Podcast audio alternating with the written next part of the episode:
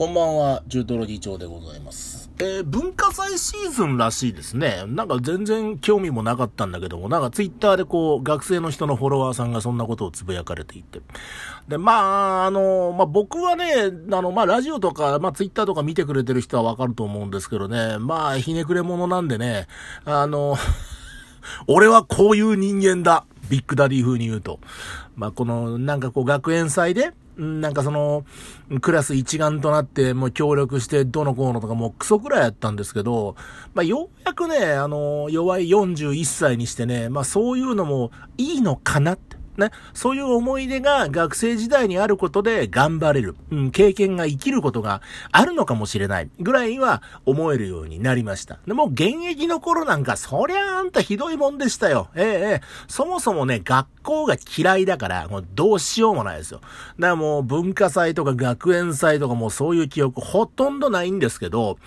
あの、高校の時の文化祭だけはね、まあ、よく覚えてまして、えー高校1年生の時、クラスで、え模擬店、まあ、駄菓子屋をやったんですよ。他のクラスで、こう、クラスのこう、みんな仲が良かったりすると、まあ、劇とか、なんかそういうのもあったのかもしれませんけども、うちのクラスは本当にね、まあ、僕を、えーまあ、筆頭としてっていうと、まるで僕が一番悪いみたいな感じになるんですけど、まあ、僕以外も含めて、まあ、やる気がなくて、ええ駄菓子屋って言っても、まあ、なんか誰が仕入れたのか、えーいくらで売ったのか、売り上げはどこに行ったのか、もうそういうのは全然わからないんだけど、えー教室全体を使って、まあ、駄菓子屋だから、まあ、そんなに売るもんなんかないですよ。お菓子ですよ、お菓子。ね。そもそも、本当の駄菓子屋だってさ、どうですか？その駄菓子屋さんの広さなんてさ、10畳とか多分そんなもんでしょ？畳にしたらさ。おばあちゃんと、まあ、子供が何人か入れるスペースがあればそれでいいみたいな感じじゃないですか。だから、なんかそれを、しかもその文文化祭用みたいな感じで、あの、小分けにして段ボールに入れて、いくらみたいな感じで売ってるセットがあるんですよ。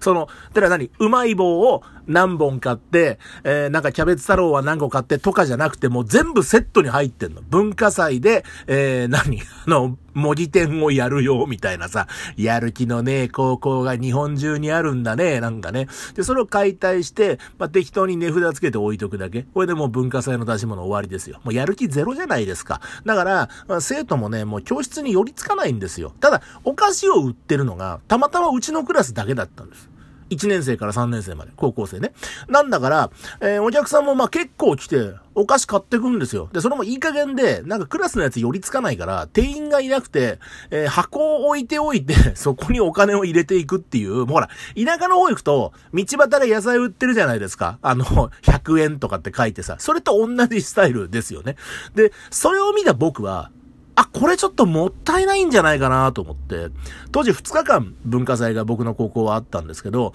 その盛り上がりなんかねえのにな、なぜか2日間あって、そのクラスの出し物にクラスメイトが集まらない状態なんですよ。えー何にも本当にすることないやつが、えーたまたま教室にいる時に店番をやるぐらいの状態ですからね。で、まあそれをでも見て、割と買いに来る人は多かったから、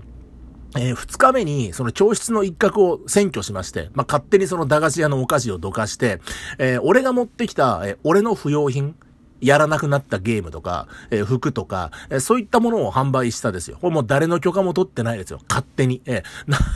勝手にやりまして。でもなんか、俺の行ってた高校っていうのは割と寛容だったんで、なんかそういうとこは別に怒られもしないし、なんかやめなさいとも言われなかったんですよね。あの、もう僕が、その行ってた高校なんてね、もう今ちょっとここで話してもね、もうなんかいくらでも問題出てきますよ。ひどいところ。ほんとね、あの、スラム街みたいなところ。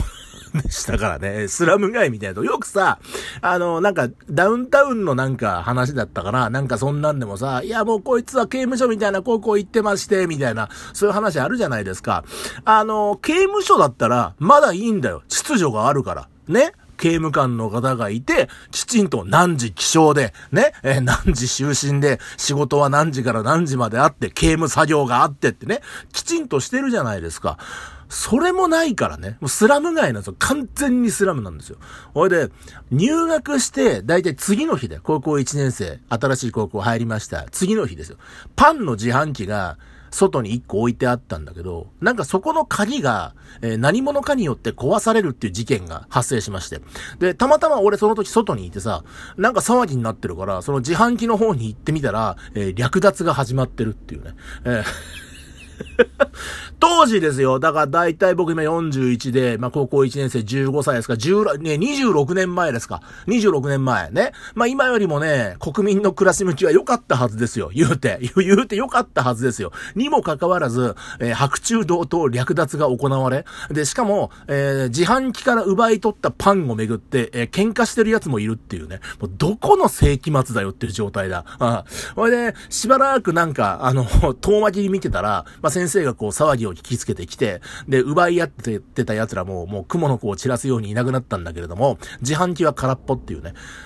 あれはもう、俺はすげえとこ来ちまったなと思いましたよ、それ見て。ね。そういえばね、あの入学試験の時にモヒカンのやつがいて、あんなやつ受かるのかと。ね。あんなモヒカンで来るバカいねえだろうと思って、同じ中学校から来た奴らと話していたら、えー、入学式の時に同じモヒカンを見たっていうね。まあ、そういうところですから、えー、まあ、俺が俺の責任において勝手にフリーマーケットを始めても別にお咎めなしなんですわ。えーもっとすごい奴がいくらでもいるからね。ほいで、まあ朝から自分のものを、その、駄菓子屋さんでね、自分のクラスの駄菓子屋さんの一角を借りてやっていて、結構売れたんですよ。本当にただ不要品を売っただけなんだけど、まあ1日やってね、1万円ぐらいになりました。高校1年生で1万円ってでかいっすよ。